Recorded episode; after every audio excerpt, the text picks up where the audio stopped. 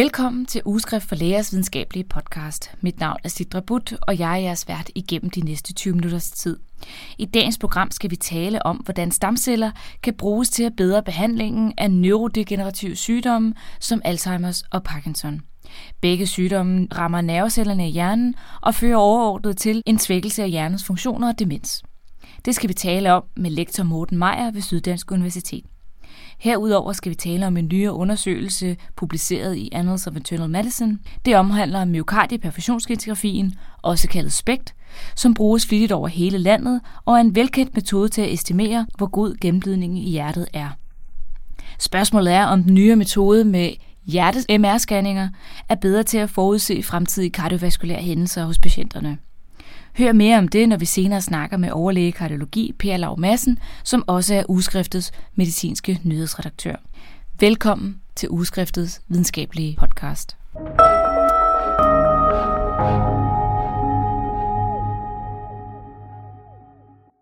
Vi ved, at visse celletyper i kroppen ikke kan regenerere sig ved svær skade eller sygdom.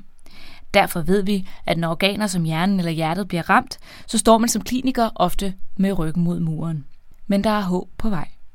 En ny statusartikel fra Institut for molekylær medicin på Syddansk Universitet beskriver potentialet i at benytte modificerede stamceller til blandt andet at udvikle lægemidler mod neurogenerative sygdomme som Alzheimers og Parkinson.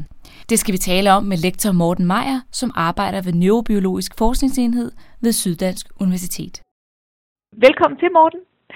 Jo, tak skal du have. Du er med hele vejen på telefonen, helt fra Odense, kan jeg forstå. Ja. ja. Øhm, først og fremmest, kan du forklare, hvad en pluripotent stamcelle er? Ja, det kan jeg godt. Altså en, en pluripotent øh, stamcelle er en, en stamcelle, der kan give ophav til, til alle de forskellige celletyper, vi består af. Det vil sige omkring to hundrede og tredive forskellige celletyper, altså svarende til de tre øh, kimblade. Så øh, de celler, man egentlig tænker øh, oftest på, når man hører ordet pluripotent, ja, det er jo de embryonale stamceller fra, fra befrugtede ægcellers øh, indre cellemasse, altså i blastocystens indre cellemasse. Øh, men her er der altså nogle celler, der laves ved på en lidt anden måde. Hvordan kan man bruge dem i forbindelse med øh, neurodegenerative sygdomme som Alzheimers eller Parkinson? Jamen, der er flere muligheder. Det som, det, som de her celler giver mulighed for, ja, det er at studere sygdomsmekanismer i en petriskål. Så hvis man forestiller sig, at man har en Alzheimer-patient, laver en induceret pluripotent stamcelle i laboratoriet, baseret på en, en hudbiopsi for eksempel fra den her patient, jamen så kan vi pludselig arbejde med nerveceller, som, som altså har den, den, den arvemasse, som Alzheimer-patienten har, Og, øh, og vi kan så se, hvordan den her celle opfører sig i forskellige situationer, og prøve at se, om vi kan finde forskelle mellem raske celler og, og celler, der kommer fra, fra patienten. Det er den ene mulighed. Man kan også øh, have fokus på, på autolog celleterapi, altså transplantation. Øh, det er meget inden for Parkinson-området, der, der er fokus på det, altså hvor man med afsæt i, i celler fra patienten selv kan, kan skræddersy øh, nerveceller og så øh, bruge dem til transplantation. Det er man i fuld gang med på, på dyremodeller for Parkinsons sygdom, og, og, og forhåbentlig så kan det også øh, overføres til det kliniske på et tidspunkt. Der er ligesom to hovedgrupper, man kan bruge de her stamceller til. Det ene er til udvikling af lægemidler, og det andet ja. til decideret celletransplantation, kan man kalde det. Øh, at man ja. fører friske celler ind øh, i et område, som er skadet med syge celler. Ja, altså øh, man kan sige... Øh, For at tage det med celleterapien øh, først, ja, så kan man sige, der, har, der er tanken jo, at, at man for eksempel kan tage en, en bindevævscelle fra huden og reprogrammere den til sådan en, en pluripotent stamcelle i laboratoriet, øh, uddifferentiere altså modnecellen til en, en dopaminproducerende øh, nervecelle, som jo er, er den celletype, som mangler i hjernen hos øh, patienter med Parkinson, øh, og så simpelthen tilbageføre den til patienten. Øh, det er en af de... Øh, ting, der virkelig satses på, blandt andet i, i Lund i Sverige, hvor man er i gang med at transplantere Parkinson-patienter, dog ikke med, med de her stamceller, men med humant abortvæv, hvor man sådan er i gang med at, at udbygge og optimere det felt øh, som forberedelse til, at, at stamcellerne kan komme i brug. Øhm, og den anden vinkel, det er omkring det med at studere sygdomsmekanismer og lave nye lægemidler. Ja, det, det er jo det her med, at, at vi simpelthen kan skræddersy lægemidler til, til en patient. Man kan lave nerveceller fra den pågældende patient, studere sygdomsmekanismerne, afprøve potentielle lægemidler på øh, cellekulturen og se, hvad, hvad er responset øh, vitro, altså i en petriskål. Så, så det er lidt tanken. Øh, så der er ligesom de to hovedspor, som du nævner der. Jeg sad lige og læste, at der er jo også andre måder at finde stamceller på, eller få fat i stamceller. Der er jo også de embryonale. Øh, ja. Men kan du fortælle kort, hvad problematikken er med dem? Jamen altså man kan sige, at en af de, de fordele, der er ved, ved de inducerede pluripotent stamceller i forhold til de, de embryonale stamceller, ja det er simpelthen øh, jo det, det etiske. Altså man kan sige, øh, der er sådan etiske øh, ting behæftet med at bruge embryonale stamceller, som jo kommer fra, fra overskudsembryoner og overskudsæg fra fertilitetsklinikkerne, øh, hvor man jo ender og isolerer den indre cellemasse osv. Øh, det, det, det er der helt klart øh, visse problemer ved. Det er også noget, man stadigvæk gør, men, men, men der er visse problemer ved det. Hvor man kan sige, her der har vi jo ikke fat i, i hvad skal man sige, i, i æg eller noget. Nej, nej, nej, vi har bare fat i nogle simple bindevævsceller fra huden. Så det er sådan set udgangsmateriale. Så ja. Okay, så det, det, men, det, men det, jeg kunne, det jeg kunne sådan udlede fra det, det er det mest etiske aspekt, som ligesom holder muligheden for at arbejde med embryonale stamceller tilbage, eller altså i forhold til, og der åbner de pluripotente stamceller som mulighed. Ja. Ja, altså det, det, det, det er en af tingene, men der er, der er flere fordele, og en af fordelene er, ja, er noget, det vi har været omkring med at studere sygdomsmekanismer, øh, for eksempel inden for øh, det med neurodegenerativ sygdom, hvor vi jo ikke tidligere har kunne, kunne dyrke øh, nerveceller i cellekulturer, altså nerveceller, der kommer fra en, en, en patient. Vi har kunne dyrke umodent hjernevæv og sådan noget, og vi har kunne bruge væv fra mus og rotter osv., men vi har aldrig kunne dyrke øh, hjerneceller i en petriskål fra en Alzheimer-patient eller fra en Parkinson-patient, fordi man ganske enkelt ikke kan, kan dyrke øh, modne nerveceller, og fordi man selvfølgelig ikke går ind og, og piller hjerneceller ud af, af de her patienter. Så, så, så på den baggrund så er det jo helt nyt, at vi nu kan studere de her sygdomsmekanismer på levende, øh, levende nerveceller fra patienterne. Mm-hmm. Øh, det, har vi jo ikke, det har vi ikke kunnet før, så, så der, er sådan, der er flere øh, fordele, plus selvfølgelig det her med... med perspektiverne omkring øh, autolog transplantation, altså tilbageføre celler med samme genetiske baggrund til patienten. Der, så der er, der er fordel på flere niveauer ved metoden. Skal man bruge immunsupprimerende medicin på nogen måde? Øh, det, det bliver nævnt på et tidspunkt.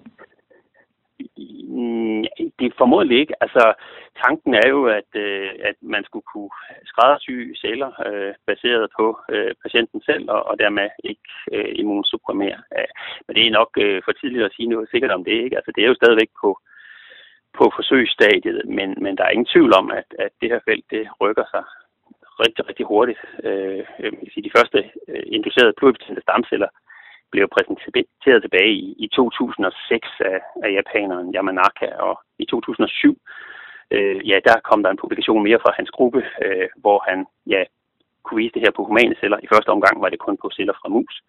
Så fik han Nobelprisen i, i to tusind og tolv, og, og siden den, ja, der har der sket en eksplosion i feltet. Altså, der er rigtig, rigtig mange forskningsgrupper, der har fokus på de her I P S-celler, og og dukket rigtig, rigtig mange større og mindre firmaer op i kølvandet øh, på de her øh, fund, fordi at det kræver en del ressourcer at drive forskning inden for det her med masser af vækstfaktorer, dyre medier osv. osv. Så, så det kommer til at gå stærkt. Det er gået ekstremt stærkt, og det kommer til at gå stærkt fremadrettet også, tror jeg. Så, så der er store perspektiver i, i, i de her I P S-celler, som det hedder. Du må have tusind tak for din tid og en spændende redegørelse for øh, det her emne. Ja, selv tak.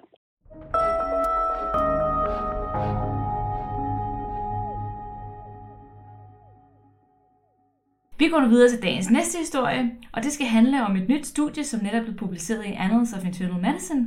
Det handler om opfølgningsdata på et stort enkeltcenterstudie, hvor man undersøger, hvor godt hjerte-M R kan bruges i forhold til SPECT. I denne forbindelse skal vi snakke med Ugeskriftets medicinske nyhedsredaktør, Per Lav Madsen, der også er overlæge i kardiologi på Herlev Hospital. Velkommen til, Per. Tak. Kan du kort fortælle lidt omkring, hvad forskellen er på M R og SPECT? Ja, altså SPECT eller myokardieperfusionsscintigrafi, det er jo den klinisk-fysiologiske undersøgelse, vi har brugt i mange, mange år til at se, om hjertemusklen mangler ilt eller mangler gennemblødning. Og øh, den har vist sig i en masse studier at være rigtig god til at sige det, øh, med nogle, øh, og den har også vist sig, at den øh, kan udsige, om du langt hen ad vejen, altså senere, ikke bare nu har, har mangler ilt, men om du også får blodpropper i hjertet på et senere tidspunkt. Og øh, den nye ting, der er jo mange teknikker til at se, om øh, hjertet mangler ilt, om man skal revaskularisere, om man skal gøre noget ved, ved myokardisk gennemblødning. Men en af de nye teknikker, det er, øh, det er at undersøge folk med M R-scanning. Og hvis man giver kontrast med noget, der hedder gadolinium, der er fuldstændig sikkert, hvis bare nyrefunktionen er med en E G F R over tredive, altså bare relativt god, så, så kan man ret let i de fleste M R-laboratorier sætte en teknik op, så man kan se, om man mangler ilt til hjertet. Og øh, der var et stort studie i Lancet i starten af to tusind og tolv, der undersøgte de her to teknikker head to head, altså undersøgte, hvor gode de var til at sige, om folk manglede ilt til hjertet. Og øh, det var et stort studie fra Leeds University, og øh, det viste, at øh, hjertemær var mindst lige så godt som SPECT. Måske endda en lille bitte smule bedre på det, der hedder specificiteten, men ikke meget. Og øh, det, der så ligesom er spændende ved øh, det her studie, det er, at nu har de mere end fem års øh, overlevelsesdata på de fleste af patienterne. Og øh, der kan de så se, at faktisk er, det, er begge teknikker ret gode til at forudsige, om folk hen ad vejen får bliver indlagt eller skal genrevaskularisere sig, altså om de igen har problemer med deres kranspulsåre, eller om de faktisk dør af deres hjertesygdom. I den her store gruppe af patienter, der var der sytten procent, der fik et problem på et tidspunkt.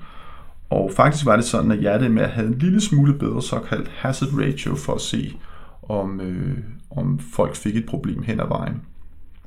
Og det var sådan så, at når man lavede Øh, statistisk oprensning eller justering af data, så var det kun hjertemær, der kom ud øh, og, var, og var den teknik af de to teknikker, øh, der kunne forudsige, om folk fik en blodprop øh, tre, fire, fem år øh, senere. Øhm, det er stadigvæk en lidt vanskelig teknik, og M R-scanner er dyre, øh, så vi kan ikke rigtig se, at det har nogen meget stor konsekvens lige nu. De fleste patienter kan vi, kan vi handle på anden måde øh, i det daglige. Men det er i hvert fald interessant, at øh, hvis man alligevel sætter hjertemær op, så øh, på et hospital, og det kan også gøres på almindelige, på akuthospitaler, det behøver egentlig ikke at blive gjort på et øh, stort center, så vil de fleste øh, hospitaler kunne, kunne sætte den her teknik op og få nogle gode øh, resultater af betydning for patienterne. Du snakker om specificitet i starten ja. med hjertemær. Hvad mente du med det? Altså specificitet og sensitivitet, det er jo sådan nogle, det er jo sådan nogle øh, statistiske begreber, man bruger til at sige, øh, øh, hvor godt, øh, hvor mange falsk positive eller falsk negative man har. Øh, sensitiviteten fortæller, hvor mange af de rigtig syge man finder, og specificiteten siger, hvor, mange, hvor sikker man er, hvis man finder et negativt resultat. Har du så ikke sygdommen? Så, be, så det gælder om, at begge tal for det meste er pænt høje.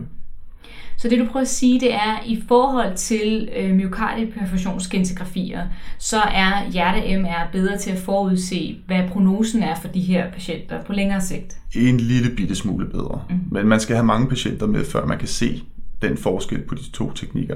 Så det vil være sådan, så hvis man har sat, så hvis man i forvejen har en velfungerende klinisk fysiologisk afdeling, øh, så er der ingen grund til, at man haster ned og køber en ny M R-scanner. Så stor er forskellen ikke.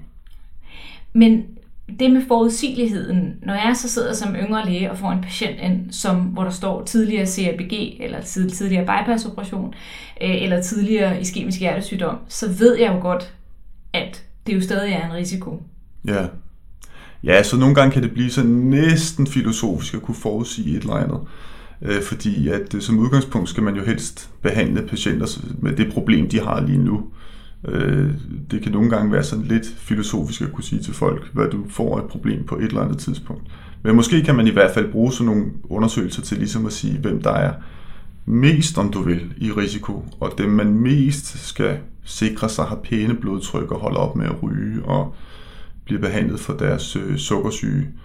Og, for, og det er måske det vigtigste for at brænde deres kolesteroltal ned med statiner. Jamen, du skal have tak for din tid, Per. Tak for, og øh, tak fordi øh, du ville fortælle lidt omkring det her nye studie. Tak.